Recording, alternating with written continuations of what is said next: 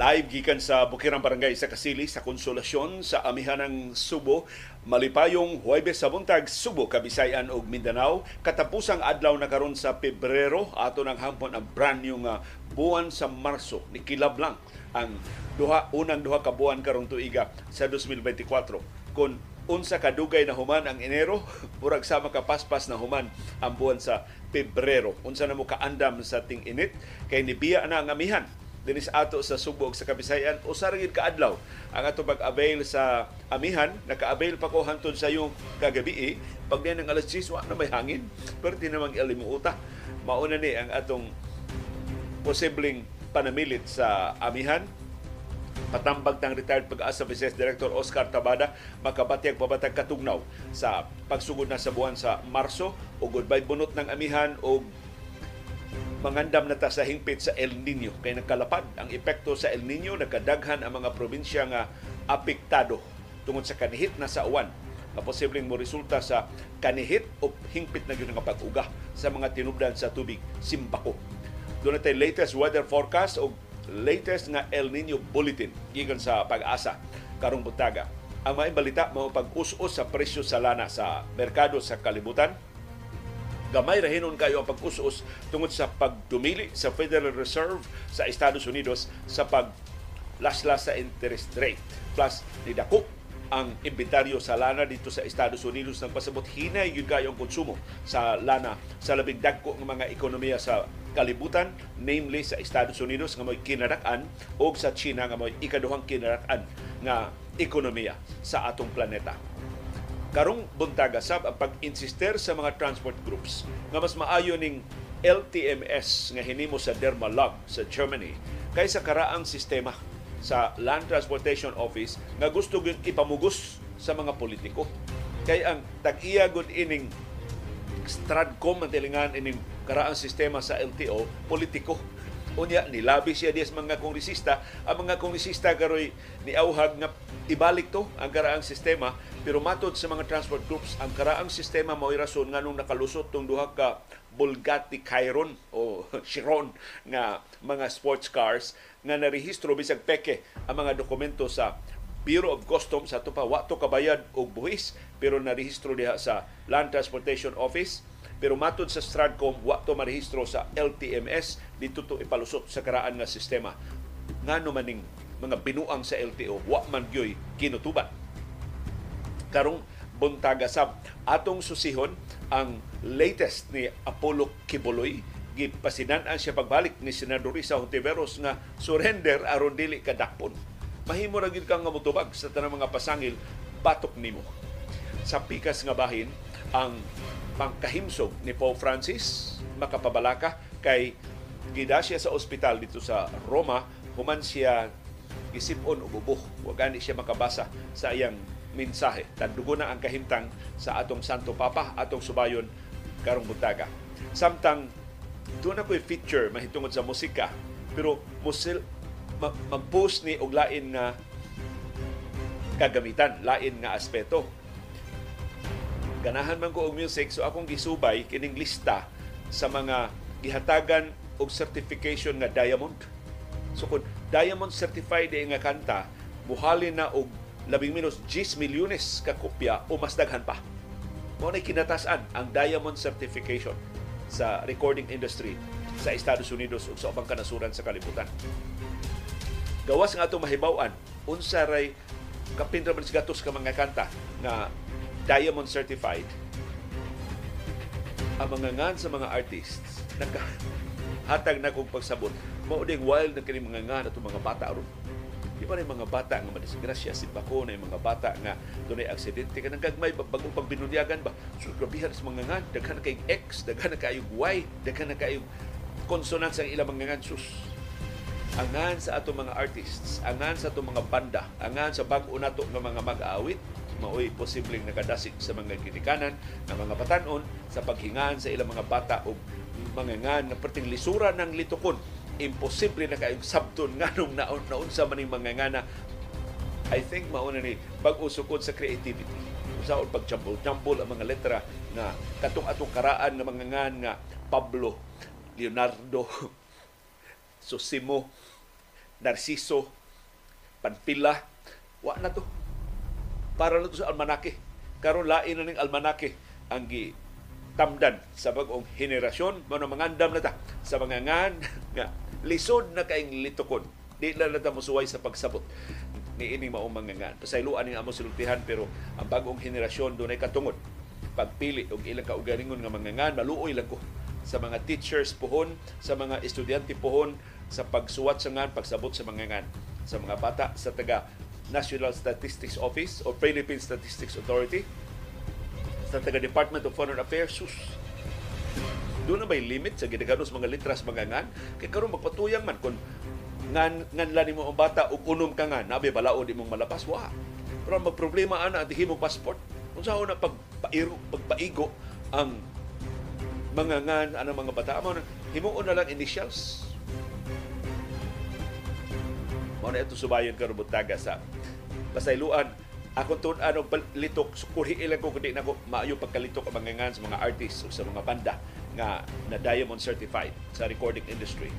O doon na tayo viewers views ang inyong mga opinion o mga reaksyon sa mga isyong natuki o matuki sa ato mga programa. O sa atong kasayurang kinoy ko yan. Daghan naman ay kunong nasilo ni Willie Revillame dito sa SRP. Kay gawas nga minus kay jacket nga gipanghatag nang insulto pa sa iyang kaugalingong mga dancers o sa iyang kaugalingong crew baka daog baka di Senado. Mo itong kuy-kuyon karong buntaga.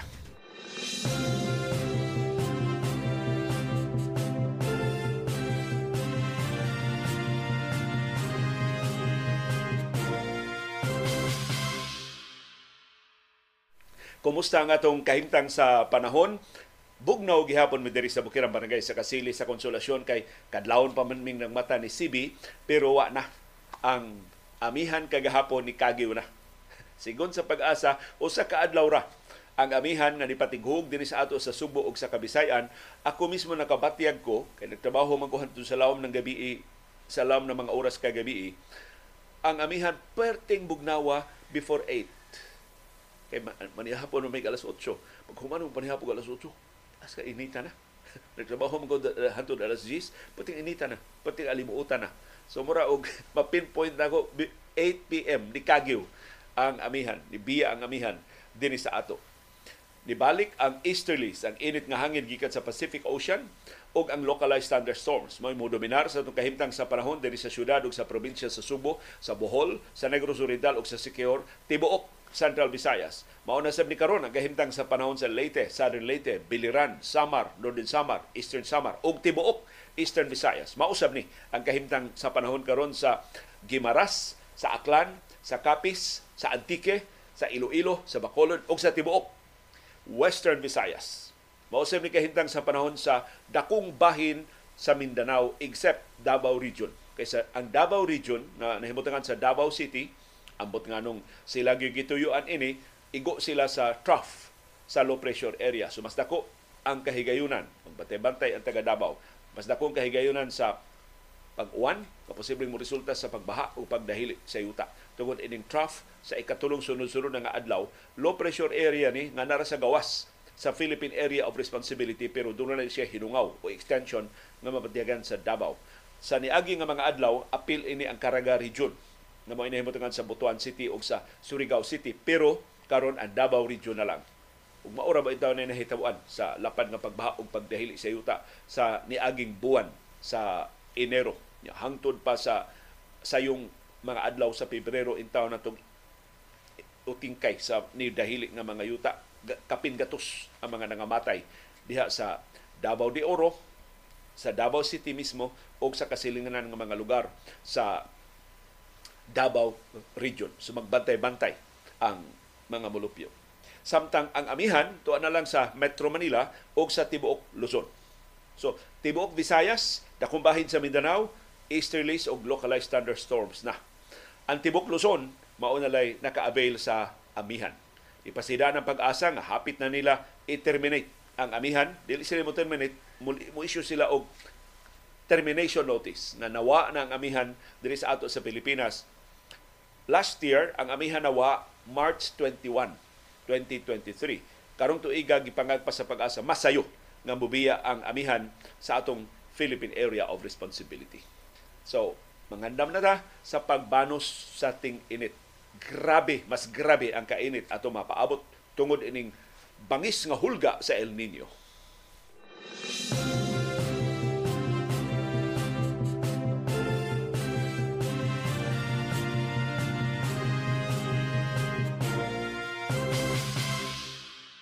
Doon na tayo viewer nga tuwa sa Kingdom of Saudi Arabia si Rogel Narlo niingon haskang bugnawa pa diri sa Jeddah. Sana all. Sugod na mig alimuot karong orasa diri sa amihanang uh, Subo.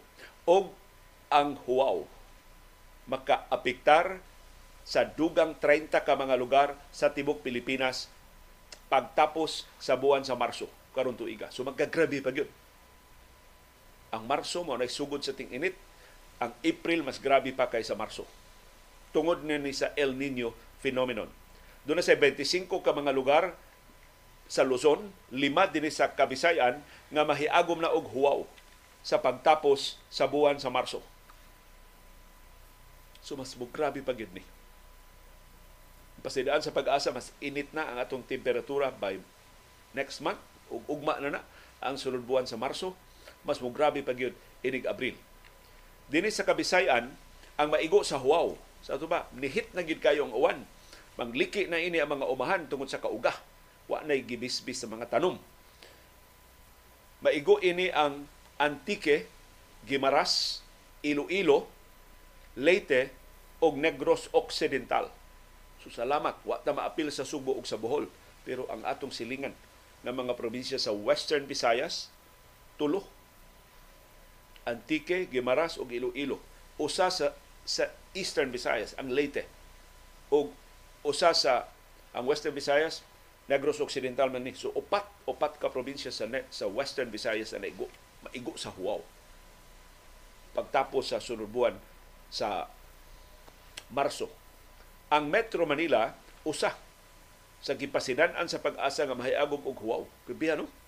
Ang Metro Manila mahiagom og huwaw Ulo Metro Manila, man ka sila kaumahan. Pero ang ilang tinubdan sa tubig, maoy maapektuhan, maoy labing mahulga sa drought. Kay menos pag-ayo ang uwan. Nagiha po uwan, pero menos na kaayo.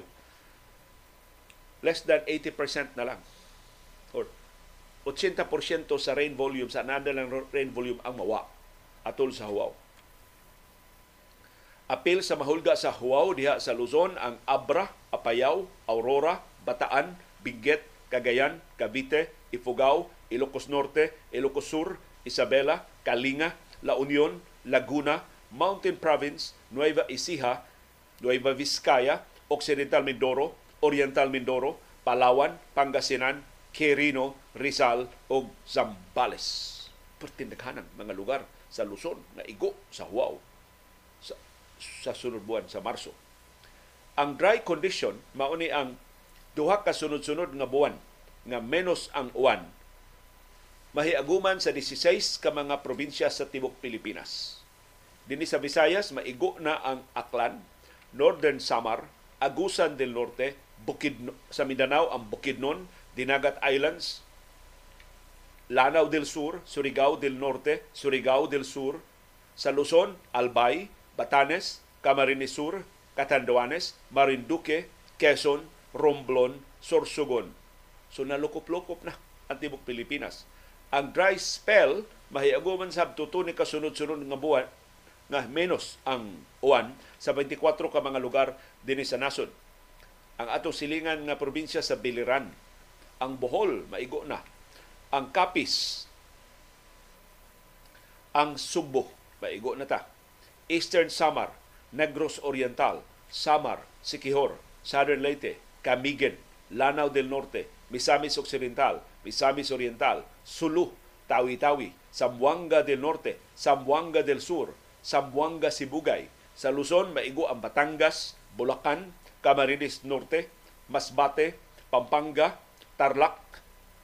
Mauni ang mga lugar nga naigo na karon sa kamenos sa uwan. So nagkalilain lang ang degree ining dry conditions, dry spell o drought. Pero practically ang tibuok Pilipinas na minusa na ang uwan. O kita sa Subo mo usas labing talandugon o tinubdan sa tubig. Bisan ang ato mga mag-uuma may labing makaluluoy karon hinaot na hatagan na sila og ayuda sa mga local government units ug sa atong national government agencies pero kita mismo mga konsumidor nga niara sa patag wa in town tay umahan ang atong tinubdan sa tubig mo'y labing mahulga. Nihit ng daan ang atong tinubdan sa tubig sa wapang El Nino mosamot pa gyud. Posible muuga ang ato mga gripo si bako layo rato tungod sa paggrabe na sa El Nino sa mosunod nga mga buwan Matod sa National Disaster Risk Reduction and Management Council, ang kadaot sa agrikultura tungod sa El Nino ni burot na ngadto sa 865.16 million pesos. Dula na usa ka bilyon ka pesos ang kadaot sa El Nino sa tibuok Pilipinas. Ang naapektuhan sa El Nino niabot ng 15,341 ka mga mag-uuma sa Kabisayan, sa Luzon ug sa Mindanao. Matod sa NDRRMC, apil sa naigo na pag-ayo sa El Nino mao ang mga umahan sa bugas humay, bugas mais, high value crops ug livestock hasta mga hayupan na apektuhan sa El Nino. Ang kinatibuk ang lugar sa mga umahan nga apektado na nag-uga na karon 13,521 hectares sa agricultural lands gipasidan na natagdaan ni aging tuig pa sa kagrabe sa El Nino wa ta makabatyag kay inanay ang iyang paggrabe plus na mitigate siya jutay sa amihan. Karon nga ang amihan posibleng mobiya na sunod buwan sa Philippine Area of Responsibility. Ang pasinan sa pag-asa, pag-asa ato ng mahiaguman ang kinatibuk ang kapintas sa epekto sa El Nino pangandama nato palihog.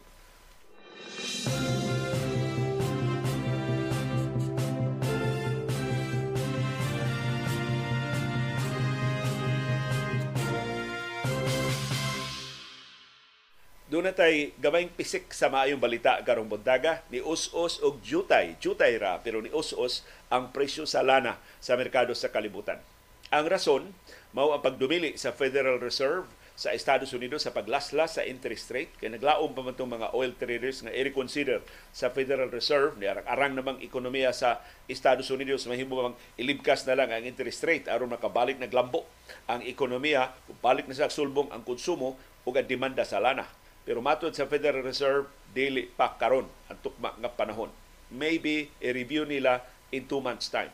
So palabyon na ang duha ka buwan pagpaniid sa sitwasyon sa ekonomiya sa Estados Unidos, panahon na ba nga ilang laslasan ang interest rate. Kay kung taas gud kayo ang interest rate, may mangutang. Kay taas magay tubo sa pagmangutang sa kwarta. So why expansion sa mga negosyo? Menos ang business activities tungod sa kataas sa inflation rate. Nga mao ituyo. Gipataas ang inflation rate tungod sa kataas sa inflation rate. Koreksyon, gipataas ang interest rate dito sa Estados Unidos tungod sa kataas sa ilang inter- inflation rate.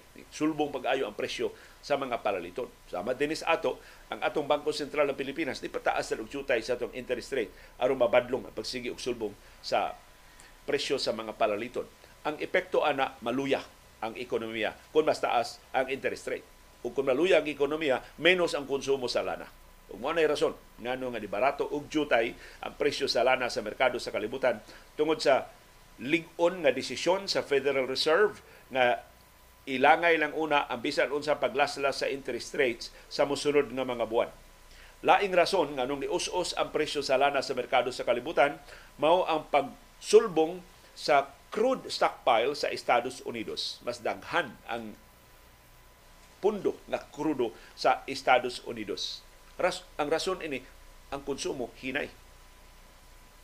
So mas dag mas daghan kay sa gipaabot ang nahibilin nga crude stockpile sa Estados Unidos tungod sa kamenos sa mga sakyanan nga nagdagan, tungod sa kamenos sa mga pabrika nga nag-andar, tungod sa limitado nga operasyon sa mga industriya dito sa Estados Unidos. Mao na interpretation ining pag sulbong sa stockpile sa krudo sa Estados Unidos. So pasabot ana luya gihapon ang konsumo. Hinay ubos gihapon ang demanda sa lana.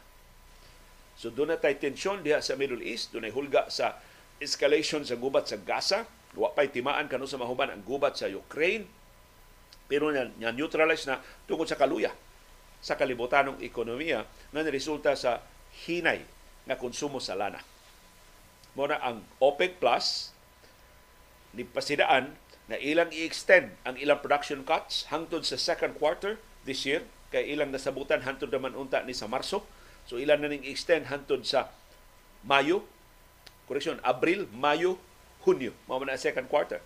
Doon na gani pipila ka mga opisyal sa OPEC Plus, pipila ka mga oil traders na ngagpas, i-extend nila until the end of 2024. Kay wa pagyoy timaan kanu sa makabangon pagbalik ang ekonomiya sa China, sa Estados Unidos, sa India, sa Europa. Nagpapiling luya. Precisely tungod ini mga hulga sa gubat. Ang hulga sa gubat nakadisrupt mangod sa tong global supply chain. Wa patahingpit makahilwas sa pandemya sa COVID-19. Gidabu-dabuhan na sa tagubat, gibombardiyohan na sa mga commercial vessels sa Red Sea. Yung di ra mga lana, mo gikargaan ng mga commercial vessels sa Red Sea. Hasta mga ubang manufactured goods. Gikan og padung sa Asia ug sa Europa, mo apektado anang padayong pagbombardiyo sa mga Houthis sa commercial vessels diha sa Red Sea. Ang positive development mao, ingon si US President Joe Biden, ipasalig na gyud ang Israel nga inig Ramadan hunong ang bombardiyo diha sa Gaza. Why wa nay bombardiyo sa Gaza? So atol sa Ramadan, meaning usa ka buwan. Ang ceasefire diha sa Gaza, siya rog di ta makapasu diha. Og mga hinabang, mga pagkaon, mga tambal, tubig kay dunay one-fourth. Usa sa upat kabahin sa populasyon sa Gaza. Kapin man na sa usa ka milyon so ino 250,000 Gazans na miligro na nagut magutman mga matay sa gutom tungod sa kakuwang sa hinabang nga nakasudi sa Gaza tungod sa way hunong nga bombardiyo sukad pa sa Oktubre sa niagi tuig. So dako ning bintaha kun madayon ang mas taas nga ceasefire diha sa Gaza sa tibok buwan sa Ramadan makabuylo na diha ang United Nations sa pagtambal sa mga masakiton, pagtambal sa mga samaran kay makapasud na og dugang mga hinabang gikan sa ubang kanasuran agi diha sa Rafah crossing ang utlanan sa Egypt ug sa Gaza nga gihigpitan pag ay sa Israel. So hinaot nga matinuod kini pasalig nga way bombardiyo atol sa Ramadan o makahilwas og jutay ang sitwasyon, makaginhawag jutay ang kalibutanong ekonomiya, hopefully mao ni maka balik sa kabaskog sa mga ekonomiya nga na haungan sa mga hulga sa kalibutanong mga hulga sa kalinaw, sa kalisod, sa kaapiki sa mga negosyo.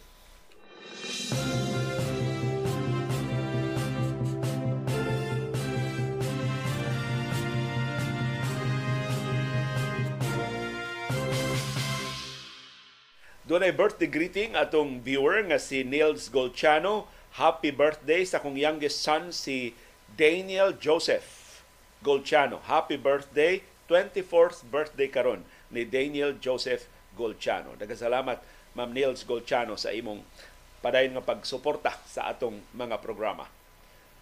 Ari na ta sa atong kontrobersiya sa Land Transportation Office. Matod sa Federated Land Transport Organizations of the Philippines o PhilTAP, dunag yung maniubra diya sa LTO nga banhawon tong karaang sistema bisa mo to'y tinubdan sa mga rehistrasyon sa questionable nga mga sakyanan o ubang mga kahiwian sa Land Transportation Office. Matod sa PhilTAP, ang, ang ayang himuon sa LTO, imbis banhawon tong mga karaan nga sistema, hingpit nga ipatuman ang Land Transportation Management System LTMS.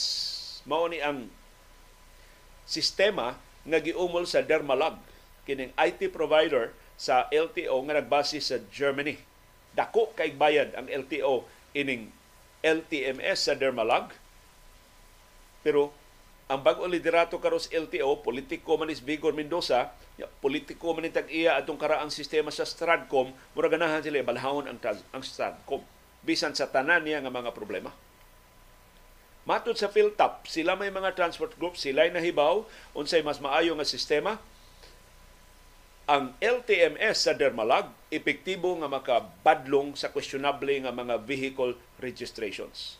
Matod sa PhilTAP, ang karaang sistema sa LTO nga gipamugos karug banhaw ni LTO Chief Vigor Mendoza maoy hinungdan na lutsan sila sa rehistrasyon naka-issue sila o mga license plates atong duha ka mga smuggled gidudahang smuggled nga Bugatti Chiron o Bugatti Chiron sports cars ang Dermalag Joint Venture mao ni ang nag establish ining service provider nga LTMS niingon nga ang mga luxury cars wa marehistro sa ilang online portal. So wa to iyagi og LTMS ang registrasyon dito to sa karaang sistema sa Stradcom. Ya kini karon mag magbinayluay lang sila mga press release. Ang grupo pabor sa Stradcom niingon ang Dermalag daghan kay nang mga deliverables nga wa ma tuman daghan kay finding sa kuwa sa kakuwang sa Dermalag. Mausam ni tubag karon sa Dermalag o sa ilang mga aliado sama sa Philtap, ang Stradcom ay nakaparehistro atong Bugatti. Kairon. So, grabe kayo linungi ay sa mga pwersa diha sa Land Transportation Office kay binilyon ka pesos ang balor sa mga kontrata diha. Unsay sistema nga ilang huptan. Pero nakapait ba? Astradcom atong giilisan sa Dermalag kay dili, dili epektibo. Karon nga ang Dermalag nakasugod na unta although doon na siya, siya mga problema, doon na siya, siya mga wa ma-deliver, precisely tungkol kay ang Stradcom dili mo hatag siyang data nga sa Dermalag. So ang Dermalag nagsugod na siya sa uno. Nakabuylo na untag juta ang Dermalag karon ang Stradcom ilan na sa balikon. Pagkaway klaro. Kung bago na sa pangos LTO, lain na sa sistema. Wa na lagi kahumanan ang mga bolilyaso diha sa Land Transportation Office. Matod sa Dermalag, ang LTMS dunay igo nga kapasidad pag-detect o pagbabag sa mga suspicious registration sa mga sakyanan. Ito nahibaw ato ang mga tagiya atong Bugatti Chiron, wa nila iagi sa LTMS. Dito nila iagi sa Stratcom. So matod sa Philtop, ang rehistrasyon sa smuggled nga mga sakyanan mapugnan kung hingpit ng gamiton sa LTO ang LTMS. Kay finally, ang LTO doon na computerized databases o systems na makadetect o mga binuang mga transaksyon. Pero ang problema sa LTO, kay wa, di, di pa nila kontrolado ang LTMS. Kay wa pa man nila hingpit mabayri under malag. So under malag, wa pa sad mo turn over sa hingpit sa LTMS nga to sa LTO. Mo na actually ang problema. Kung ang LTO ningon, di mi na sistema kay di man kami na control Ari may ani sistema nga kami ginakontrol ang Stradcom. Matod sa mga kongresista nga karon ni paluyo na sa Stradcom kay politiko lagi mo nag kanhi mayor mo kuno ni ang tag-iya ining Stradcom. So ilang kabaro, ilang rin mga kaubang politiko. Gusto nila nga doon na full access ang LTO sa LTMS aron ang DICT makahimo og adjustments aron ma-customize sa kasayon sa mga motorista o sa tanang mga panginahanglan sa Land Transportation Office. Sa so, mao ni ang nagpadayon nga problema sa duha ka nagkabangga nga sistema diha sa Land Transportation Office. Ang kada sistema dunay ilang iyang ilang mga backers, dunay ilang mga supporters o magduda na ta para pabanis mga driver sa mga tag-iya o mga sakyanan o sa mga pasahero o para na ni sa mga nagkabangga diyang higanti nga mga negosyo.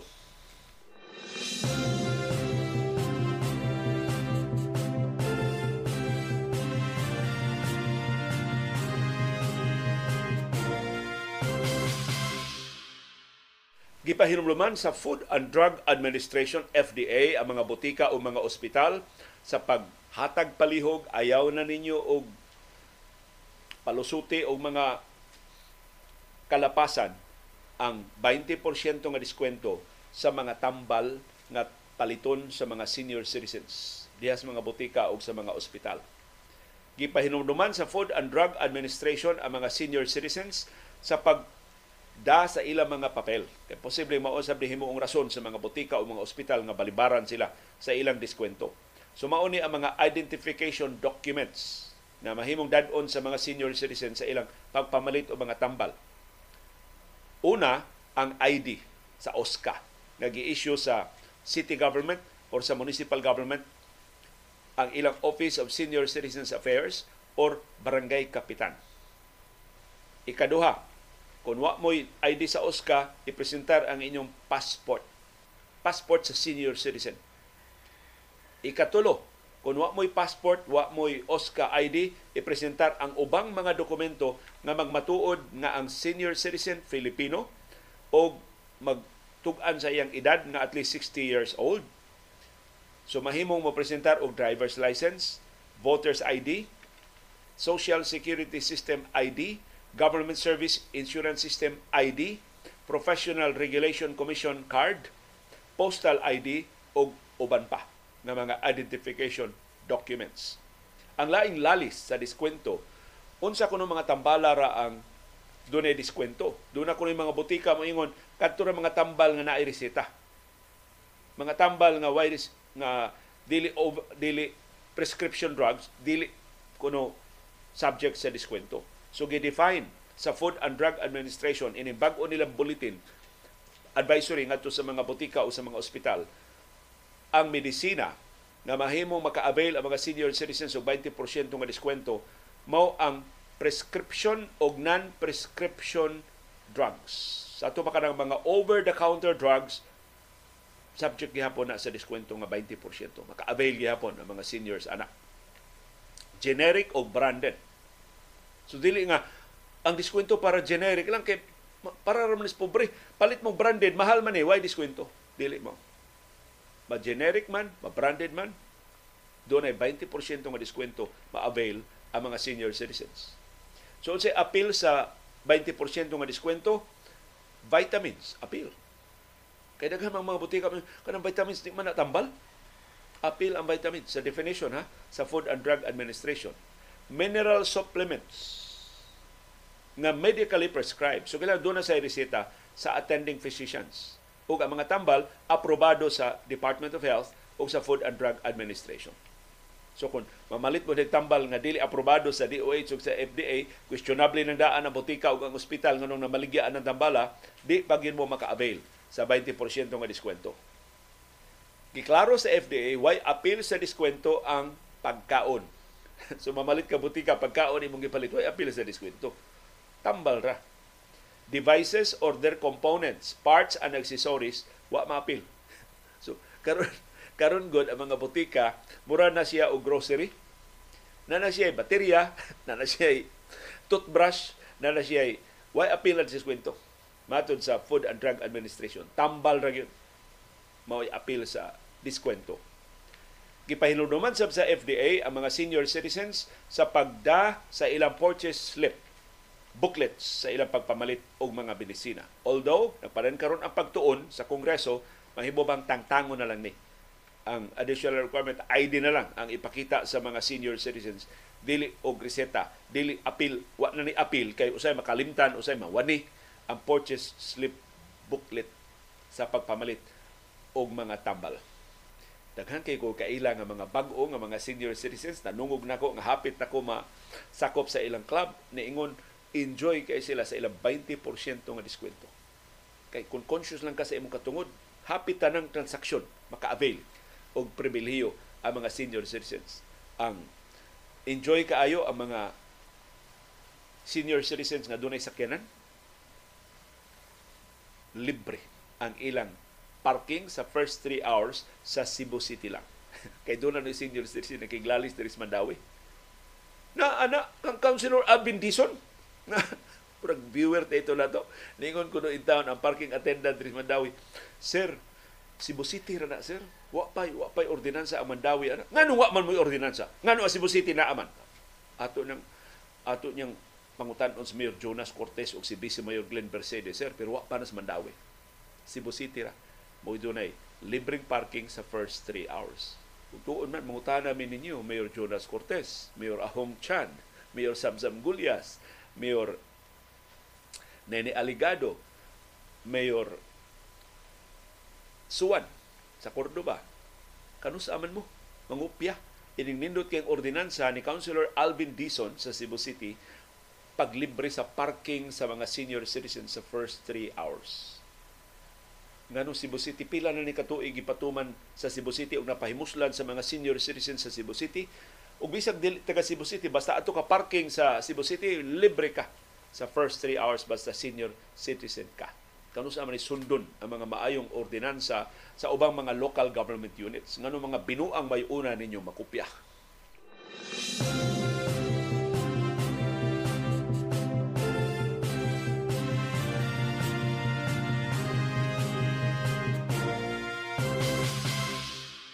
Nisumbong si Ma'am Adelaida Balogbog diris Balamban duna gyud botika nga di mohatag og discount. Na Ma'am Adelaida, i-document na ma'am. I-document na unsa nang botikaha, kanusa ka ni palit dito, unsa unsa unta imo paliton, pila ang bayranan, pila unta ang diskwento, pila ang aktual nimo nga nabayran. Bisag ari lang nimo ipada ipadana ko Ma'am Adelaida. I i-chat lang nako ang dokumento or i-email nako. Picture lang na diha imong resita o uh, imong resibo. Unya picture diha ang butika diin ka nagpalit. Atong suwayan og palaban sa National Senior Citizens Commission. Naaman tay nasunong ahensya nga ang tahas ra gyud ang ahensya pa pagtabang sa mga senior citizens. Of course, ato duulon una ang lungsod sa Balamban, ang munisipyo. Hopefully, doon na sila aktibo diha nga OSCA. Unya, ilang OSCA, aktibo pagtabang sa mga senior citizens aron nga sila hatagan nato sa unang kahigayon pagtubag. Kung dili, diretso ta sa Food and Drug Administration, ireklamo nato sa Department of Social Welfare and Development o sa mga ahensya no doon ay papel sa pagpatuman ining diskwento sa mga senior citizens. Parte sa kuno sa parking sud sa Perpetual Soccer Hospital 35 ang oras libre ka ma'am Adelaida og first 3 hours. Kundi mo tuman ang Perpetual Soccer Hospital, i-document sab. Nganong di sila mutuman. Kaya Perpetual Soccer Hospital naa na sud sa Cebu City. Pero dagha reklamo ang mga madre sa Perpetual Soccer Hospital ha. Amo to siya orientation ang mga madre nga tagduma sa Perpetual Soccer Hospital. Wa tay labot ang mga madre ang ila mga business managers diha mo ni-insister nga anang binuang kay nila nga mga lagda sa Perpetual Soccer Hospital. So i-document ninyo ang tanang mga kalapasan. Kay dili maka-aksyon ang gobyerno kung kutob mo sa reklamo. Hatagi og resibo, hatagi mga dokumento, hatagi mga litrato. Hatagi dokumentong gikinahanglan aron dunay sukaranan ang investigasyon, dunay sukaranan ang magpasaka o mga kaso. Kay dinhi sa Cebu City for example, sayon kaayo ma-pressure sa Cebu City government kung tumano las OSCA ang iyang trabaho sayon kay pag-pressure sa negosyante paghatag sa diskwento. Kay ordinansa sa ni, ni Councilor Alvin Dison nga kung di ka muhatag sa diskwento sa mga senior citizens, mahimong i-revoke ang imong business permit. Dunay gahom ang Cebu City Government. Hinatag ining ordinansa ni Councilor Alvin Dison. Mo kaanugon bas Councilor Alvin wa ron maglingkod sa Cebu City Council. Siya untay usas magdagbuot diha sa konseho. Kung dili ka muhatag og diskwento, Moreklamo ang senior citizen dito sa OSCA, ubos sa ordinansa ni Councilor Alvin Dizon, ipatawag sa OSCA ang business establishment. Patubagon. Nga nuwa man kamuhatag og diskwento. So mahimong ulian ang customer. Pero kung ang negosyante magpagahi-gahi gyud di gyud mohatag og diskwento ubos sa ordinansa ni Councilor Alvin Dizon mahimong i-revoke ang iyang business permit. Ang epekto, ang implikasyon na masira ang iyang negosyo. Kaya di magkakanegosyo kung wa kay business permit. Of course, doon lusot diya sa Cebu City. Kung amigo mong Mayor Mike Rama, makalusot ra ka. Na ay punerarya, na daghang kayong restaurants diya Cebu City, why business permit, nakalusot kay amigo ni Mayor Mike Rama ang tag-iya. Reklamo ang tag-iya yuta kay wa abangi, ini mao mga restaurants o kining punerarya, wa tagda ni Mayor Mike Rama kay ang nireklamo di man ni amigo. Ang reklamuhan mao may iyang amigo. Jadi hanggi adto kuno ang mga sinaligan ni Mayor Mike Rama silang Attorney Colin Russell o kaubanan, Sir, nga naman eh, wa may business permit na ka-operate man. Di ba na mo'y balaod nga kung may business permit, dili maka-operate? Di, giingnan na kuno silang Attorney Russell nga ang mayor mo ay nagbuot. Nga mas importante ang negosyo kaysa pagpatuman anang lagda sa business permit. So ang mayor, doon ay katungod. Doon, iyan ang diskresyon ipatuman ba niya ang requirement sa business permit, permit o dili ba? At kang kilhinga. So, doon na natin mayor, nga labaw pas balaod. Siya rin magbuot. Kano sa ipatuman ang balaod, kano sa isuspenso ang pagpatuman sa balaod. Pero, dili ta muhunong sa pagreklamo. Tungod ba lang sa questionable nga mga lakang sa atong lokal ng mga opisyal, dili na ta mo reklamo? Mo reklamo ta, o atong reklamuhan pag-apil ang ilang inaction ang ilang tolerance sa kalapasan. So, ako hagbay ra kay ko paabot ano yung reklamo sa La Fortuna. Nga La Fortuna di ko muhatag og 20% discount sa mga gusto. Reklamuhin ninyo ng La Fortuna. Ato so ayan, kay miguro ba kayo ng tag La Fortuna ni Mayor Mike Rama? Madutlan ba sa mga lagda? Pero di mo reklamo, wa mo'y dokumentong isumiter, ang magkatawa ang La Fortuna o ubang mga malapason nga mga kompanya.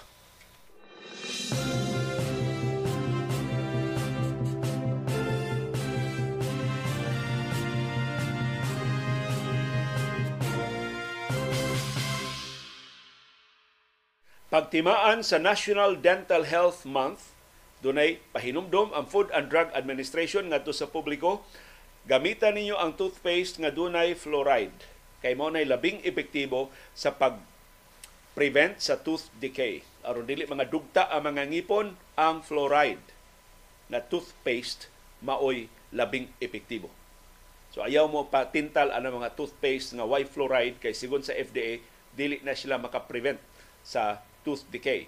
Matod sa FDA, importante sab nga pilion ang sakto nga toothpaste aron pag-maintain sa optimal oral health kay ang poor oral hygiene di ta manut brush, dili ta masiglimpyo sa atong ngipon, mo resulta na og dental problems og ubang mga sakit.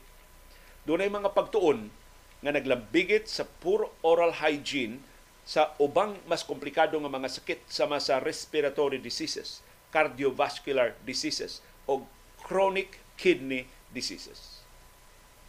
Matod sa Department of Health, pito sa matag napo ka mga Pilipinhon ang dunay tooth decay. Daghana no? 73% sa mga Pilipinhon dunay problema sa ilang dental health. So, pagtimaan sa Dental Health Month mao ni pahinumdom sa Food and Drug Administration. Matod sa FDA, ang ayan tang mag-toothbrush, ginamit ang fluoride nga toothpaste at least twice a day. So dili twice a month ha, twice a day. So manutbrush, kung nahimo manutbrush ta kada humagkaon, mao ginay labing batakan nga lagda gipahinumdom sa atong mga ginikanan sa gagmay patang mga bata. Pero sa atong kaligoy sa atong daghan diha mga duwa sa kadaghan atong mga atimanon atong makalimtan. Unya ang labing maayong toothbrush katong soft bristled toothbrush. Dili ka nang gahi kayo. Na mo dugo ang imong lagos kung masahilan. Ang mga toothbrushes kinahanglan sa mga ilisan matag tulong adto sa upat ka buwan So doon na sa mga toothbrush nga pareha na kalagom sa atong ngipon, di ato di na nato gamiton. Every 3 to 4 months ang pag-ili sa atong mga toothbrush. Mas maayo sab sigon sa Food and Drug Administration nga inyong konsultahon ang inyong mga dentista kada unom ka buwan or twice a year. Mao na actually ang sakto nga frequency sa pagpalimpyos ngipon ngadto sa atong mga dentista aron nga maatuban niya og kuha ang mga buling-buling sa atong ngipon o kana itong mga flakes nga mo mo tapot sa atong ngipon iya na ma ato og tangtang every 6 months or twice a year. Kay kon 40 anyos na ka. Unya since birth wa pa ka kaadtong dentista. Murag mas dako dako nag problema ang dentista. O bugno-bugno anang imong mga pakapin sa ngipon nga nitapot sud na sa daghang katuigan So, malipayong pagsaulog sa Dental Health Month. Ug atong palambuon ang atong dental health. Kay ang atong baba mao ni siya main entry point sa atong lawas. Kung hugaw na daan diha kuyaw nga maapektuhan ang atong kasing-kasing, atong baga, atong kidneys ug ubang vital organ sa atong lawas. Música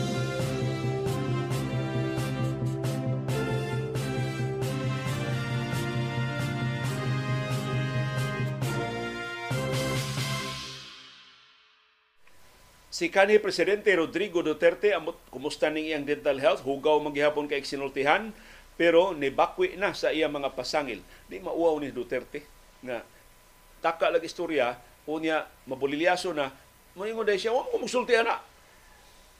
Mamatay pa ko, kalibuan kay Higay, huwag ko magsulti na.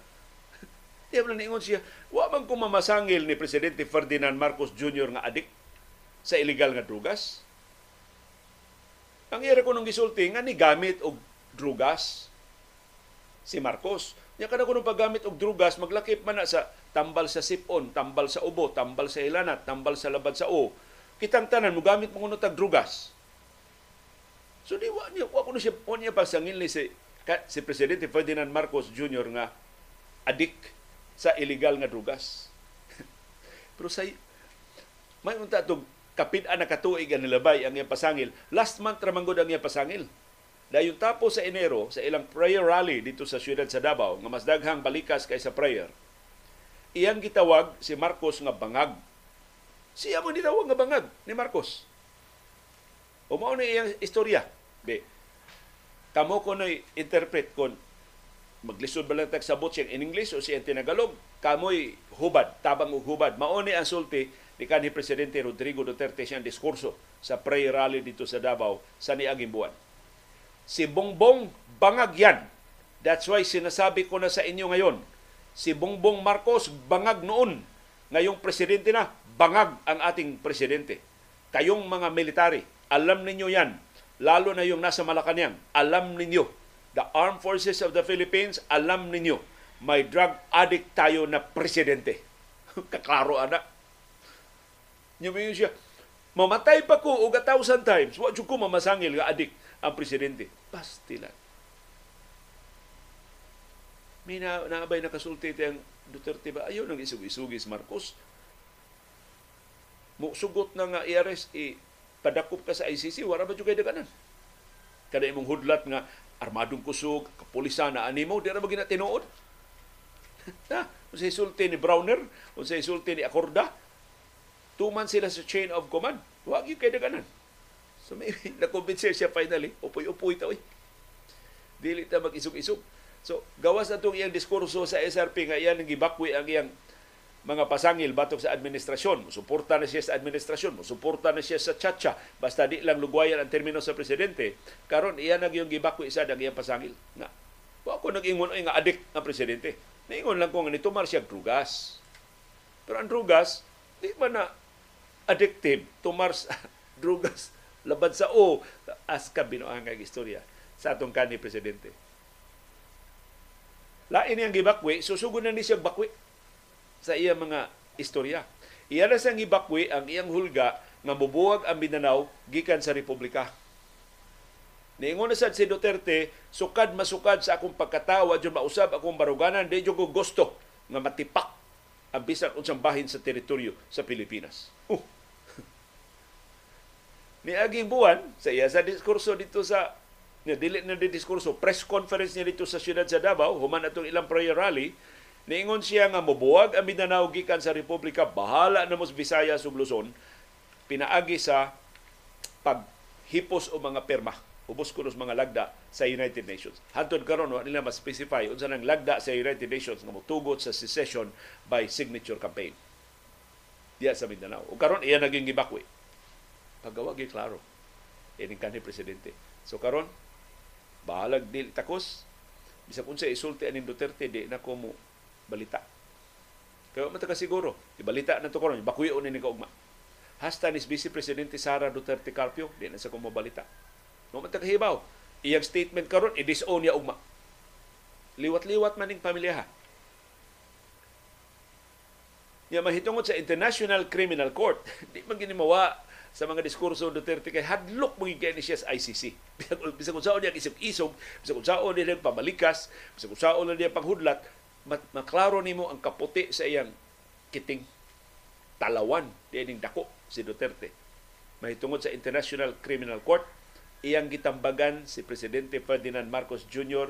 paminawa imong mga abogado. Kay kinsay abogado ni Marcos, Si Juan Ponce Enrile, pabor man Duterte. Si Solicitor General Minardo Guevara, iya bayan ang kanhi Justice Secretary. So, kasiguro siya nga ang tambag ni Duterte ni Enrile, ang tambag ni Guevara na dili gyud pasudlon dinis Pilipinas ang International Criminal Court. So, mauna ni ang pag-upoy-upoy sa mga Duterte So dili paigo tong ilang pagsuporta sa Chacha atol sa ilang rally din sa Cebu City sa SRP atong Domingo karon iya na gyung categorically deny. Ang iya mga pasangil nga bangag ug adik sa cocaine ang kanhi presidente ug iya nang gibakwi ang iyang hulga sa secession. Pagbuwag sa Mindanao gikan sa republika. Mahimong mukalma ang mga Marcos ini dili na tinudo og duot ang mga Duterte pero kung nakaila ka sa mga Marcos di nimo pasaylo ang mga Marcos. O musamot og gara ang mga Marcos pag dominar sa atong politika karon nga nag-upoy-upoy na ang mga Duterte so kung nagtuwa mga Duterte nga papahawayon sila sa mga Marcos o mga Romualdez wa sila kaila ining pamilyahan kung bagis ang mga Duterte mas hakog nis gahom ang mga Marcos. Mao ni nagbangga karon ang nakasungi nila nga mga interes. Kay pulo sila ni demanda, pulo sila ni insister, pulo sila nagpaugat pagkuha sa kinarak-an nga bahin sa kinawatay sa pahimuslanay gahom sa pagpahimos sa mga pwesto dinhi sa atong republika.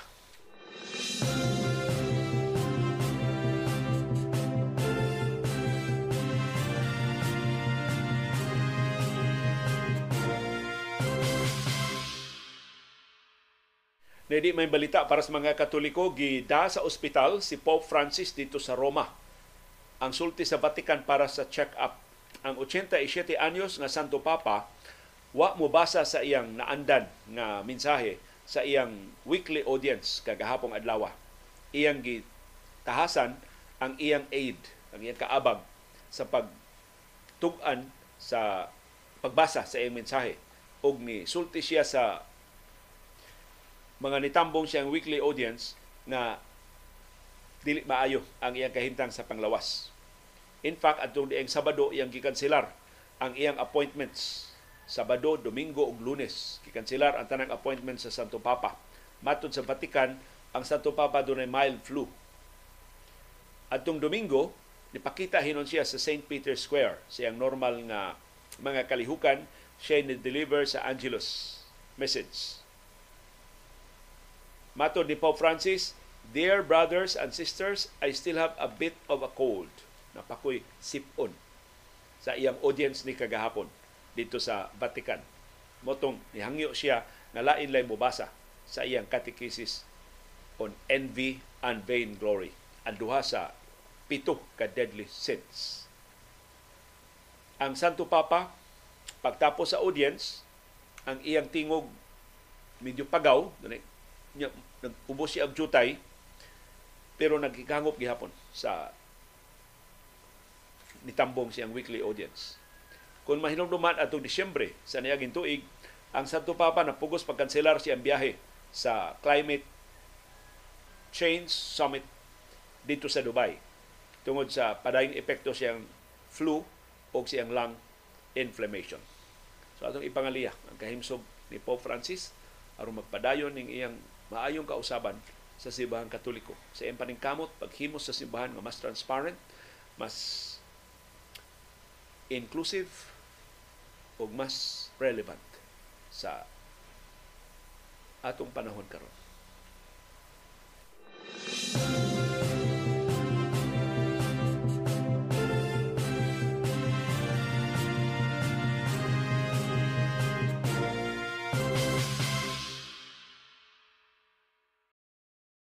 Og niya na ang atong update sa musika.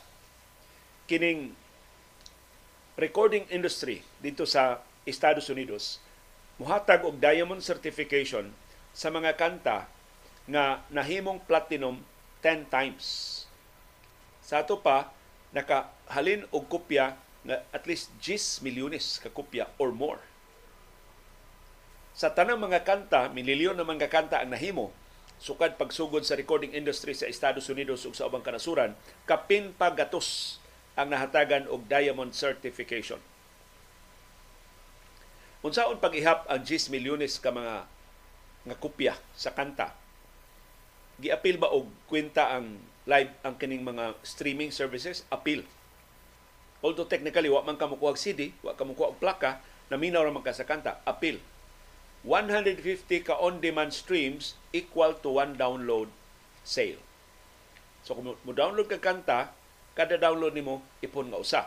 Pero kung maminaw ka kanta, ang kinang 150 ka streams o ipon nga usa ka purchase sa kanta.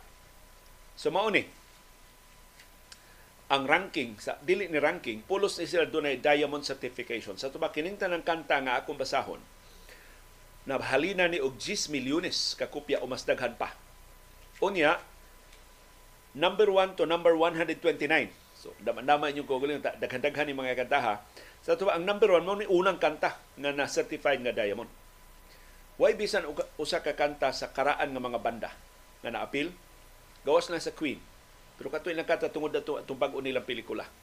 So mao ni ang labing unang kanta na certified og diamond Something About the Way You Look Tonight or Candle in the Wind ni Elton John. Number two, Baby ni Justin Bieber featuring Ludacris. Number three, Not Afraid ni Eminem. Number four, Bad Romance, Lady Gaga.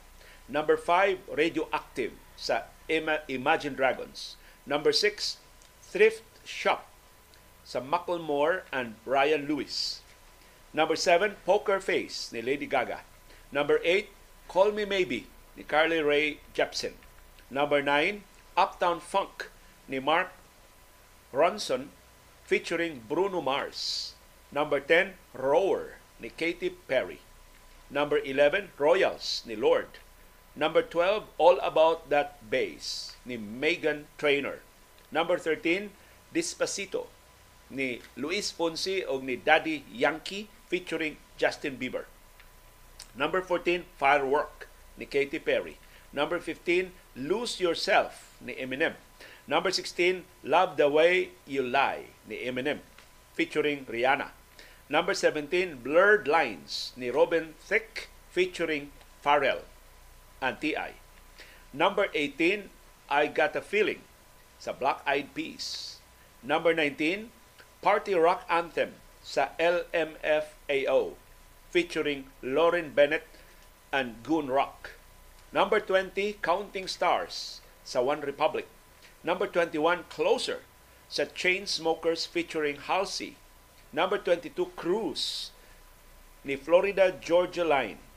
Number 23, Dark Horse ni Katy Perry featuring Juicy J. Number 24, Just the Way You Are ni Bruno Mars. Number 25, Shape of You ni Ed Sheeran. Number 26, Thinking Out Loud ni Ed Sheeran. Number 27, We Are Young ni Janelle Monet. Number 28, I'm Yours ni Jason Imraz. Number 29, The Hills sa Weekend. Number 30, See You Again ni Wiz Khalifa featuring Charlie Puth. Number 31, God's Plan ni Drake. Number 32, Congratulations sa Post Malone featuring Quavo. Number 33, Old Town Road ni Lil Nas X featuring Billy Ray Cyrus. Number 34, Trap Queen ni Fetty Wap. Number 35, Perfect ni Ed Sheeran. Number 36, Shake It Off ni Taylor Swift. Number 37, Happy ni Pharrell. Number 38, Meant to Be ni Bibi Risha featuring Florida Georgia Line. Number 39, Grenade ni Bruno Mars. Number 40, Pumped Up Kicks sa Foster the People. Number 41, All of Me ni John Legend. Number 42, Baby Shark ni Pink Fong. Number 43, Rockstar sa Post Malone featuring 21 Savage. Number 44, Sunflower. Theme song ni sa Spider-Man Into the Spider-Verse ni Post, sa Post Malone ug ni Swan Lee. Number 45, Stay With Me ni Sam Smith. Number 46, Party in the USA ni Miley Cyrus. Number 47, Sicko Mode ni Travis Scott featuring Drake. Number 48, Budak Yellow ni Cardi B Number 49, Bohemian Rhapsody sa Queen. Pero na-certified ni Arin Dirnes 2020 paggawa sa pelikula sa Queen ni Freddie Mercury. Number 50, Sorry ni Justin Bieber. Number 51, Hey Soul Sister sa Train. Number 52, Low sa Florida featuring ni Florida featuring T-Pain. Number 54, Stressed Out sa 21 Pilots. Number 54, Somebody That I Used to Know ni Gautier featuring Kimbra. Number 55, That's What I Like ni Bruno Mars. Number 56, When I Was Your Man ni Bruno Mars. Number 57, Sail sa Owl Nation. Number 58, Moves Like Jagger sa Maroon 5. Number 59, Sad sa XXX XXX Tentacion. Number 60, Demons sa Imagine Dragons. Number 61, Believer sa Imagine Dragons. Number 62, Lean On ni Major Lazer ug DJ Snake. Number 63, Havana ni Camila Cabello featuring Young Thug. Number 64, Stronger ni Kanye West. Number 65, Super Bass ni Nicki Minaj. Number 66, Life is Good sa Future featuring Drake.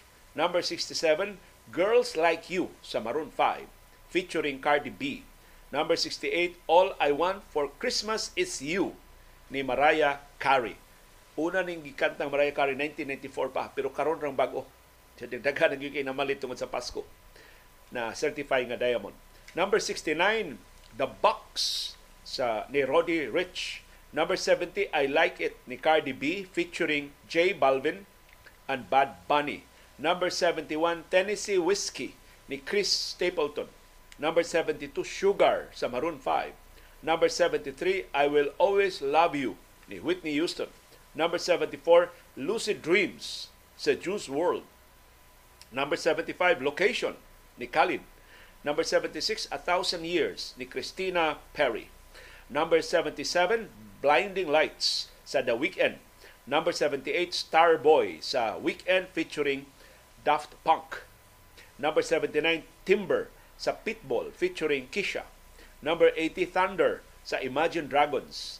Number 81, Don't Let Me Down sa Chainsmokers featuring Daya. Number 82, Heathens sa 21 Pilots. Number 83, Unforgettable sa French Montana featuring Sway Lee. Number 84, Billie Jean ni Michael Jackson. Karon ni bago na certified nga diamond. Number 85, Thriller ni Michael Jackson. Number 86, Drip Too Hard ni Lil Baby o Gonna. Number 87, Locked Out to of Heaven ni Bruno Mars. Number 88, Can't Hold Us ni Macklemore o ni Ryan Lewis featuring Ray Dalton. Number 89, Wagon Wheel ni Darius Rucker. Number 90, Something Just Like This sa Chainsmokers o sa Coldplay. Number 91, Psycho sa Post Malone featuring T. Dolla Sign. Number 92, White Iverson sa Post Malone. Number 93, Can't Feel My Face sa Weekend. Number 94, Hotline Bling sa Drake ni Drake. Number 95, One Dance ni Drake. Number 96, Lollipop ni Lil Wayne featuring State Static Major. Number 97, Pursuit of Happiness or Nightmare ni Kid Cudi featuring MGMT o Gratatat. Number 98, XO Tour Lift 3 ni Lil Uzi Vert. Number 99, Fireflies ni Owl City. Number 100, Without Me ni Halsey. Number 101, Say You Won't Let Go ni James Arthur.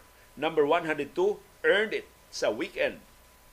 Number 103, Take Me to Church ni Hosier. Number 104, Just Dance ni Lady Gaga. Number 105, Need You Now ni Lady A. Number 106, Sweater Weather sa Neighborhood. Number 107, Better Now sa Post Malone. Number 108 ay Fall Apart sa Post Malone. Number 109, Circles sa Post Malone.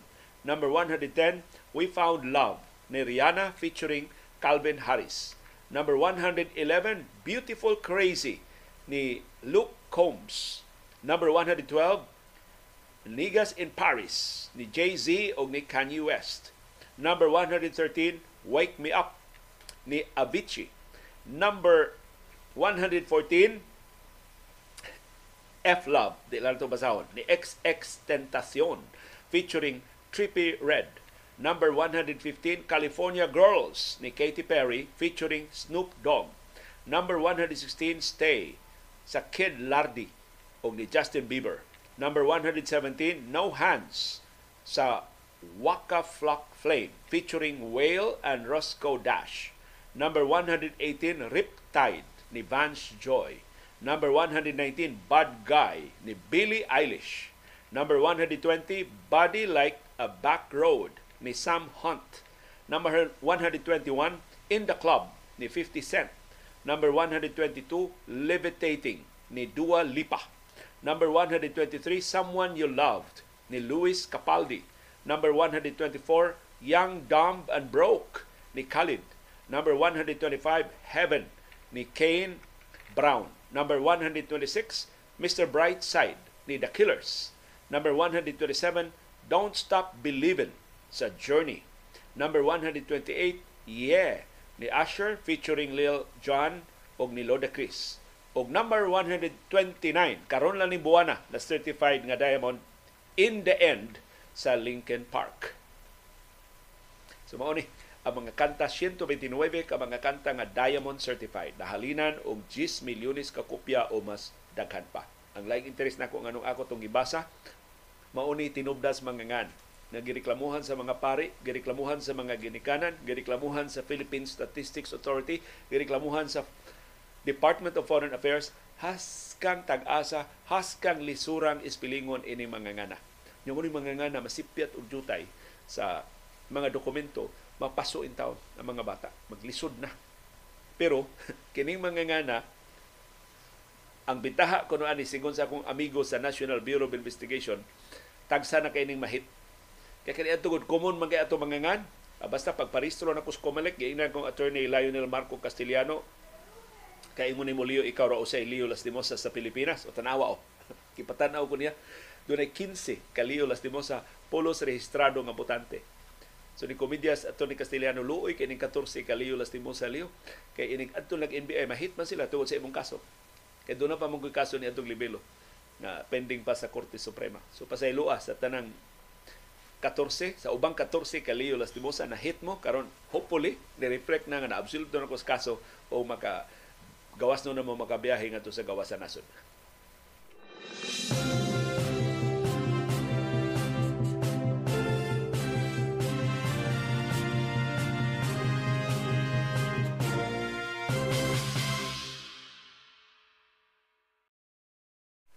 Og nga ang resulta sa mga duwa sa Philippine Basketball Association kay maogi pagsugod sa Philippine Cup mao ni ang All Filipino Conference sa Philippine Basketball Association.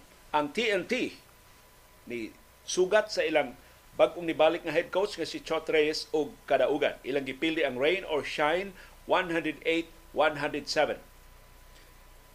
Nangutana si Chiki Cartagena asa to makita ang lista. Chiki ako ni nakuha sa Business Insider latest ni nila nga i- i-search lang ang uh, Diamond Certified Songs. 129 Diamond Certified Songs. Ang Google rin mugiya ninyo. I'm sure daghang publications ang nimantala ini. Dili lang ang Business Insider. So kini kadaugan sa TNT mo ilang welcome gift ngadto sa ilang nibalik nga coach nga si Chot Reyes. Kay si Chot Reyes ni leave ni, ni bakasyon ni pagka-coach sa TNT, iyang gi tugyan nga to sa ilang manager nga si Jolas ang coaching kay ni concentrate siya sa Gilas Pilipinas. Ni-resign naman siya sa Gilas Pilipinas. Si Tim Cohn naman karoon head coach sa Gilas. So nibalik na sa si Chot Reyes sa TNT sa labing una nilang duwa sa PBA Philippine Cup. Gipahigayon kagabi sa Inaris Center si Calvin Oftana maoy nangu sa kadaugan sa TNT doon siya 23 points o 14 rebounds. Apil ang iyang go-ahead 3 point shot o nakakonvert pa gid siya og left-handed nga layup sa katapusang 2 minutos sa duwa. Moto nga ang tropang giga nakasagang sa kainit sa Elasto Painters, determinado nila nga pagsuway, pagsakmit sa kadaugan ang lima ka straight points ni Oftana nihatag sa TNT og 108-104 nga labaw human sila nagibiyaan og 10 puntos sa third quarter. Si RR Pugoy ni puno og 22 points para sa TNT ug ang rookie nga si Kim Orin gikan sa bench ni score og 21 points para sa trupang Giga.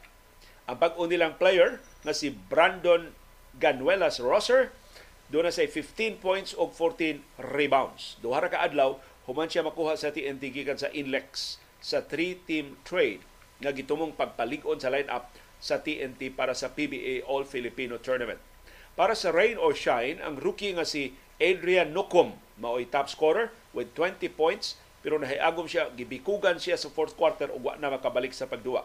Si Santi Satilian doon na siya 20 points ug 11 rebounds para sa rain or shine sa unang duwa kay gabi mo gini abli sa Philippine Cup ang Blackwater Bossing ni daog batok sa Meralco Bolts 96-93 si Ray Nambatak maoy nag double-double 27 points ug 10 assists. Ug maayo kayo ang iyang depensa ug ang iyang rebounding nga nakaprevent siya sa comeback sa Meralco Bolts. Init sab kaayo para sa Blackwater, si Troy Rosario. Doon siya 15 points. Si Ray Suerte, doon 11 points. O si Tyrus Hill, doon 10 points. Para sa Meralco, si Alin Maliksi, mo ilang top scorer with 27 points. Si Chris Newsom, ni contribute og 16 points. O si Aaron Block, Black, doon 10 points. Si Jolo Mendoza, doon 10 points. O si Raymar Jose, ni score sab og 10 points.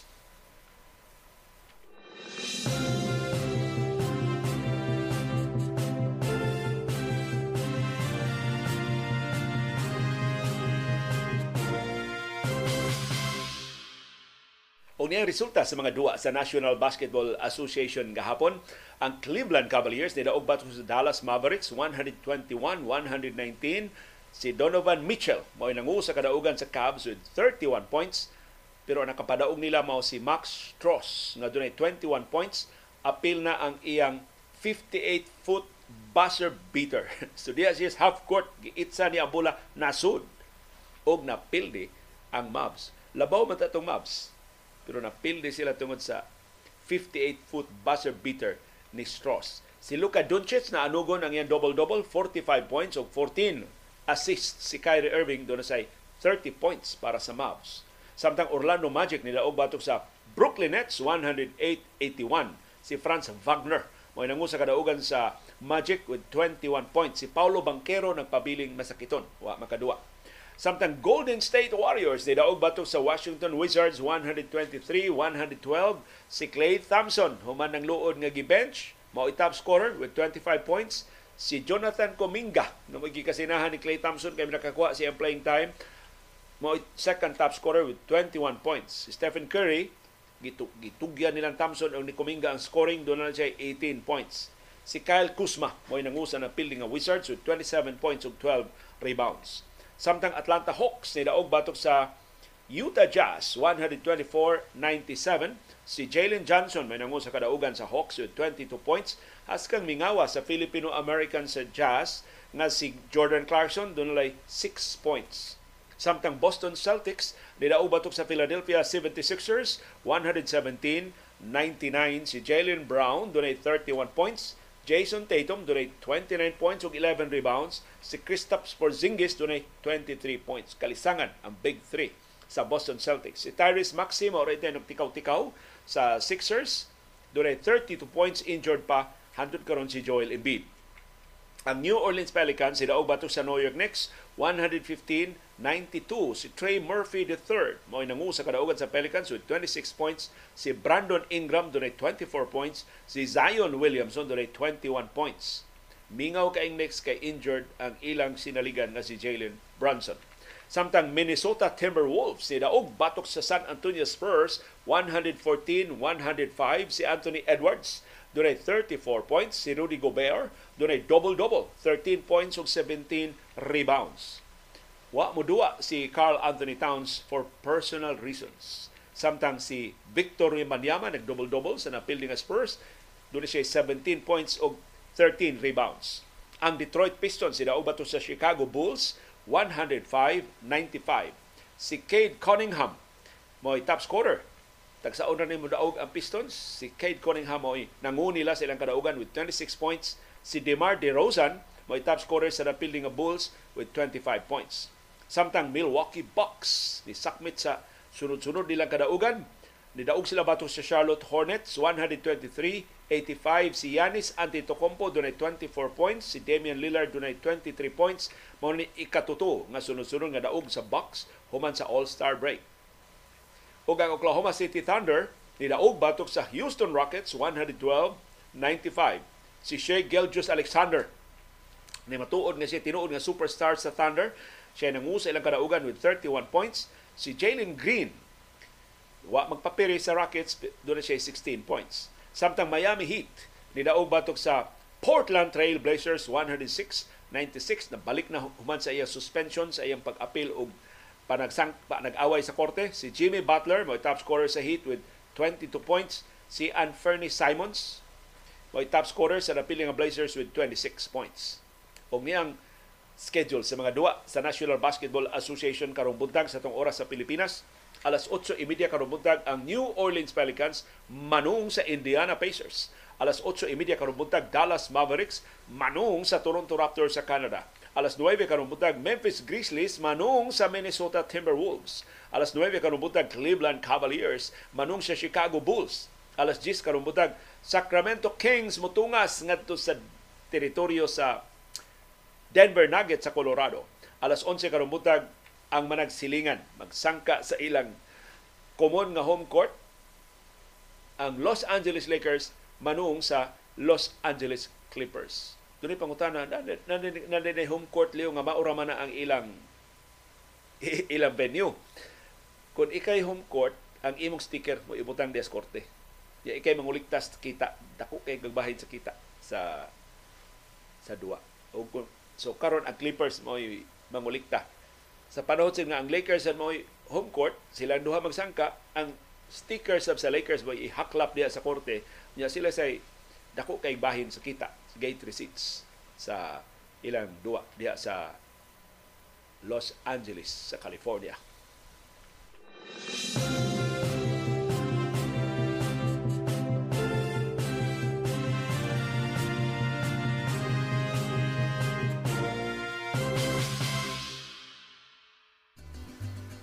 Daghang salamat yung aktibong uh, pag-appeal o pagsuporta sa atong mga programa. Ano yan ang atong viewers views. Si Merna Casinias ingon dapat dunay deduction sa salary kung mo absent ang mga senador o mga kongresista. Kay ang mga teachers na ay deduction kung dunay absent. Dapat dako ang salary dapat sal, dako ang salary sa mga teachers kay ilang work taman Sabado. Gamiton pa sila sa eleksyon. Mga senador dagko kay sweldo niya 3 days ra ang ilang trabaho kada semana. Grabe na pod mga health workers gagmay ra kay salary daghan sa kayong trabaho sakto ni ang punto ni Mirna kung kinaot magilty ni mga senador nga di na masig absent nya mo tinuod anang ilang trabaho. Dili magpa gluta drip sa ilang opisina. Si Francisco Pilago Jr. niingon paita pod ani mga senador. Dagko kay mga sweldo dagko kay pork barrel absinan pagyud kita intawng yanong mamumuo required kita og 48 hours a week nga mo duty. Aron makadawat sa minimum nga suhulan. Wa uroy ni sila pangilugi nga mga tawo nga ni wadwad og maayo pagtrabaho pero uyamot lang gihapon ang mga nagsweldo nila. Ambot na lang sa ning atong DepEd Secretary si Sara Duterte Carpio. Unsa kay nakatunan sa atong mga tinunan niya? Ito yung peruganan nga ang EDSA kuno gipamugos sa katawhang Pilipinon Si Ferdinand Sugatan niingon ang statement ni Sara sa 2017 against EDSA mas maayo iyang isulti at tubangan sa lubnganan sa iyang lola si Solidad Duterte nga usas mga leader ni Cory Aquino against Marcos dictatorship dito sa Davao. In fact, ang kitaniyagan nga himuong mayor sa Davao si Suling, si Solidad Duterte, ang inahan ni kanhi Presidente Rodrigo Duterte. Pero si Solidad, doon na may edad niya, di man siya gusto nga mag-appeal sa politika. Nihangyo ni Cory nga ako lang anak mo itudlo. Mo itudlo ni si Duterte. Angay siya pasalamat siya ginahan. Ug angay siya magpasalamat sa EDSA. Karon ingrato na kay ning pamilyaha. Si Rosalina T. niingon, Hi nako Sara, you're lying. Klaro ko no, namakak ni Sara siya pag-disown siyang kaugalingon nga statement sa EDSA. Si Righteous Indignation niingon, BBM is living a fairy tale. RRD is Judas. Sara is nonsense. Si Cedric Lucero nangutana, Antonio Ko mao na ang tag-iya sa Co Shipping Lines sa Masbate? Ah, ang imong gipasabot Cedric si Governor Antonio Co sa Masbate. Ang iyang pamilya mo itag iya ining Co Shipping Lines. Pero dili ni siya ang Antonio Co nga nitabang ni Willie Rebellion. Ang spelling sa Co sa Masbate K-H-O. Ang spelling aning Co nga nitabang ni Willie Rebellion C-O. Si Antonio Co mo chairman sa Philippine Nickel Industry Association ug mga minahan ni ang kasagaran niya nga mga negosyo. Siya mao'y tag-iya sa Surigao del Sur based nga Carrascal Nickel Corporation CNC nga iyang gisugdan atong 2007 ug siya say tag-iya sa musunod nga mga kompanya Kafugan Mining Incorporated, Stardy Belt Construction and Development Corporation, Landstar Earth Moving Corporation, Grand Asia Metal Corporation, Intermarine Lighterage and Shipping Corporation ug Aqua Boracay Hotel and Resort Incorporated. Des Boracay si Beckham Cachero niingon tuyoon manggod tuyoon jud mga politiko nga butangan og gray area ang ilang mga balaod nga himuon aron in the near future pwede ra sila nila to istuiso ng mga balaod aron sila makabenepisyo Nangutana sa si Beckham, gijam ba ang navigation system sa atong mga barko sa West Philippine Sea or ang communication lines ra mo gijam? Kay peligro kung ang radar nas barko o airplane risk dura ko kay risgo sa collision. Nag-clarify na sa Philippine Navy ang communication equipment nila mo gijam. Wa mapiktuhi ang ilang operasyon, aktual nga operasyon. Si Rolito Danlag niingon na compromise na ang Coast Guard communication, capable ang China ana. The Philippines must invest more on cyber security.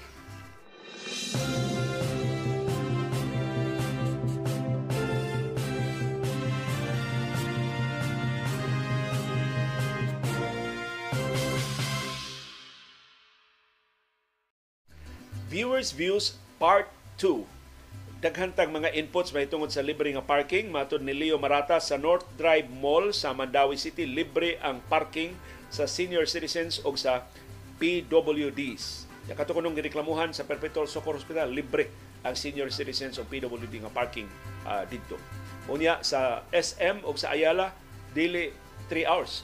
Only ang parking libre sa mga senior citizens. So, salamat sa management ini mga kompanya sa ilang pag-ila sa atong dako kay utang kabubuton ngadto sa atong mga senior citizens. Si Eric Makinano niingon para nako kanang mga mahitungod ni sa panahon dayong kilom-kilom naghisgot taga hapon og politikanong dinastiya.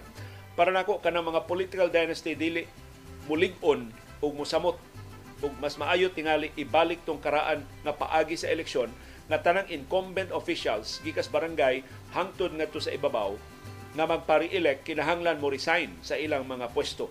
Pulihan sila mga officers in charge aron di nila magamit ang tanang makinarya sa gobyerno. Labi na ang kwarta. Isgutan kay mamugna sila dayon og mga bisan unsa na lang mga klase sa ayuda kunuhay pero palit na di itong uh, sa boto. Mo style nila sa pamulitika gikan sa pundo sa kongresista o sa mayor kay kon ingon ini ang paagi sa tong eleksyon at least na ay chance ang mga kandidato nga way daghang kwarta nga maayo ang plataforma di gobyerno. Sakto ning sugyot ni Eric uh, Makinano. Ato niya ni tunan kanu sa Manila usba.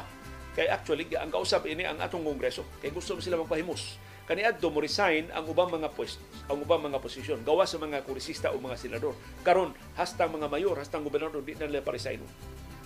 Sakto ni si Eric aron na way gamit sa government resources?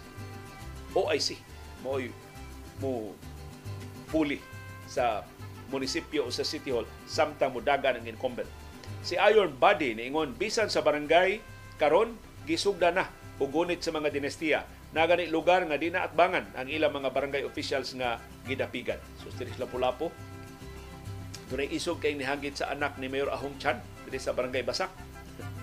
So akong gina na gumanghod niya, so may daganan na, na siya.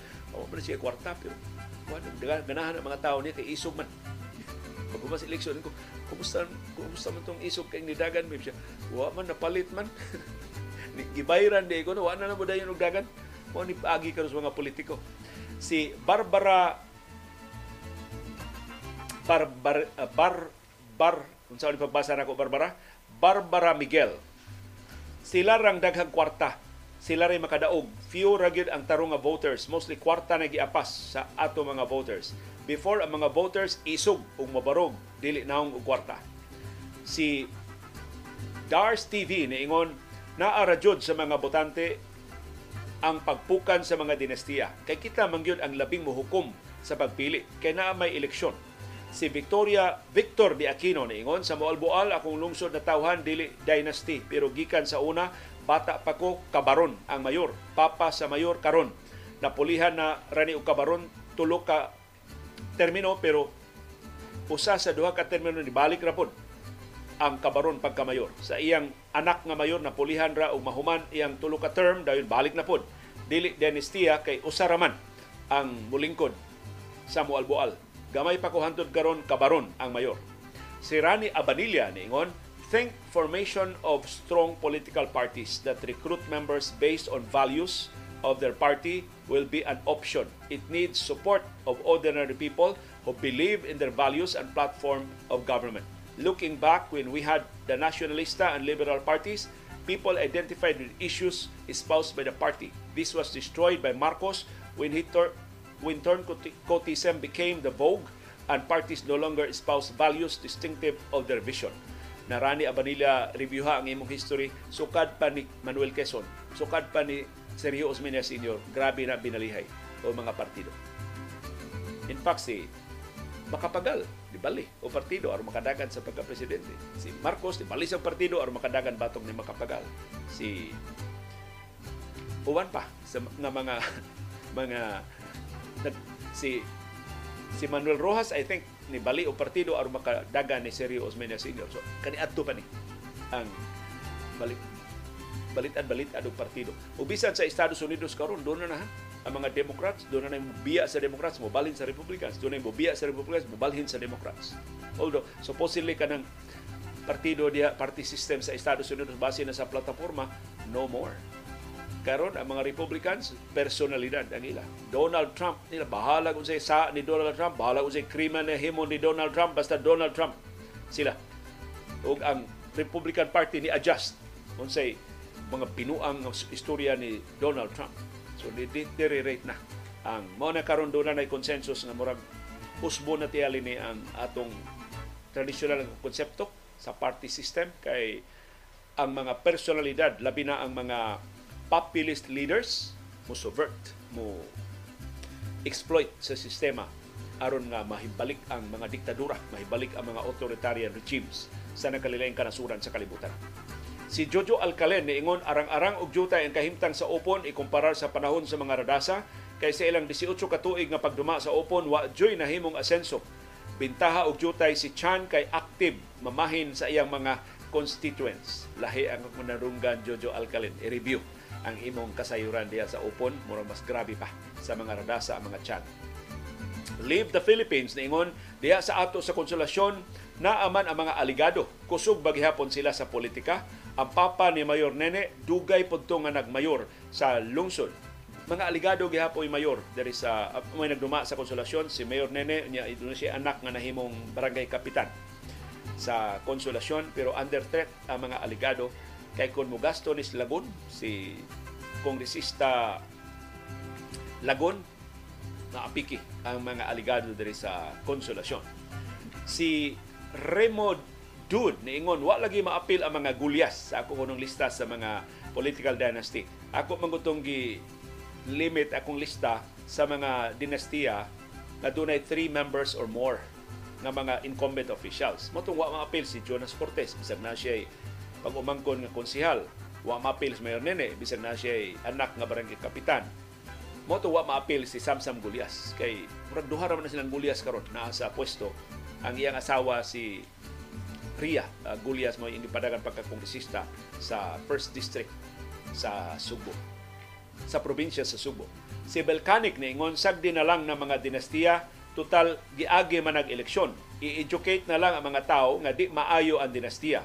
Ambot kun unsaon pagkumbinser kay para para kung para sa mga tao maayo sab ang pagdaa sa ilang distrito, syudad o lungsod sa mga politiko nga ilang gipili mao man gud problema volcanic kay dili gawas no ng eleksyon sa mga politika ng dinastiya kay unfair man ang rules of the game. Incumbent sila, ila tanang resources, ila ang pulis, di sila nagana paggamit sa nakalilay nga mga ahensya sa gobyerno kung sa may daganan. Sila mga kaatbang ng mga politiko. O ni dinisugo na hipos. Ang mga way daganan ang mga muhagit sa mga incumbents kay wa na may suma sa gihimo sa niaging barangay election gipamalit ang mga kontra aron dili mo dagan. So wa na gid gani katbang. Inigawot sa eleksyon, wa na gani klarong kampanya kay ang mga political dynasties di naman kontrahan. Kaya kung di, wa na mo kontra nila, sila ra siya magbutang-butang diha kontra aron ingnon nga do na pay demokrasya. Pero ila ra ng tao. So di na sila mo gasto, di na sila mga kampanya, ila lang pamiliton.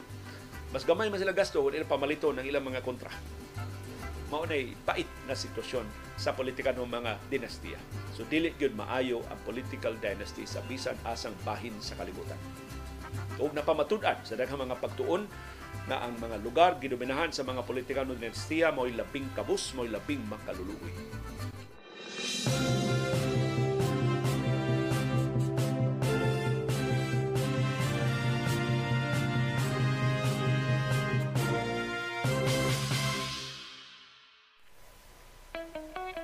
Dunay daghang matang sa kasayuran. Dunay kasayuran pinadailang. Dali ra kay mahibawan. Dunay sa kasayuran gitaguan, gilumluman. Ang ayang kuy-kuyon sa katawan. Mauna ni ang kasayurang kinoy-kuyan. Daghan man di kayong nisibaw nga mga reklamo atol sa rally ni or katong programa ni Willie Revilla Media sa SRP sa Dakbayan sa Subo kay iya kunong programa na pulos panginsulto hasta iyang kaugalingong mga dancers ug ang crew wa kuno maka ikyas sa iyang kangilad ug sinultihan sa mikropono. Kay klaro kay nga way rehearsal katong maong programa unya si Willie Rebelli may anad baya ni nga matarong bagid ang venue niya kay dili baya ni pipitsugin di ni para barangay ang iyang programa. Para national TV baya na ang mga production uh, values niya. Pero ang ay doon asa ning dapita sa SRP dool man kuno sa New Star ang venue nila atong Domingo sa gabi pero perting batia mura para sinulog katong sit apa mo nga gibugal-bugalan sa mga netizens ang stage nila. Kay ilang stage perting dakua perting hawana perting ninduta. Pero ang backdrop electronic billboard ba? Kana bang murag LED screen ang backdrop nila? Ilang backdrop perting sigaha perting hayaga.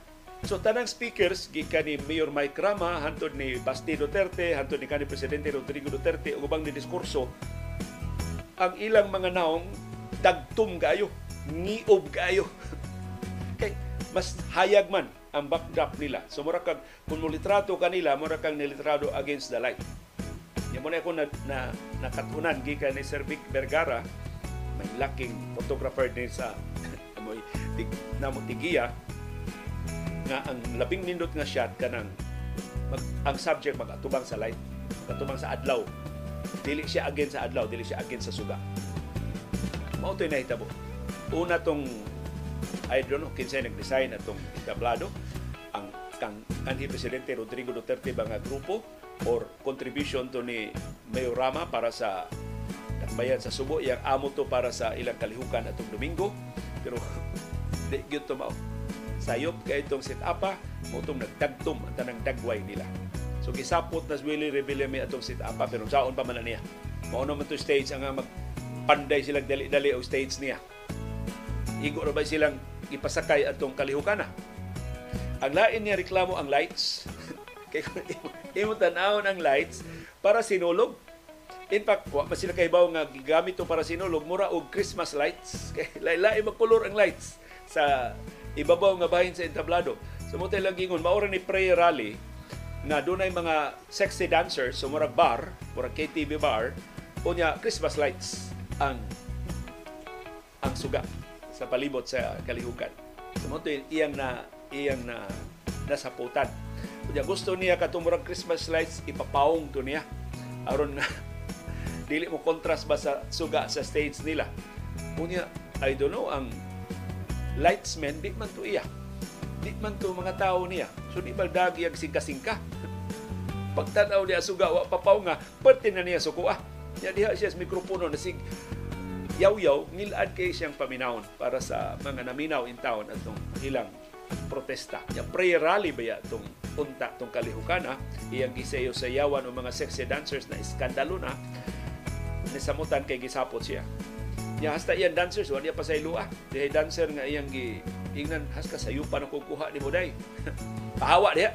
Iyang gipapahawa sa entablado kay nagsulog ko ng bracelet. Ano, ang pagsulog og bracelet sa dancer usa na nakaatraso.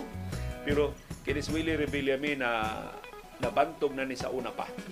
Dili maayog tinagdan ang mga tao ubos niya.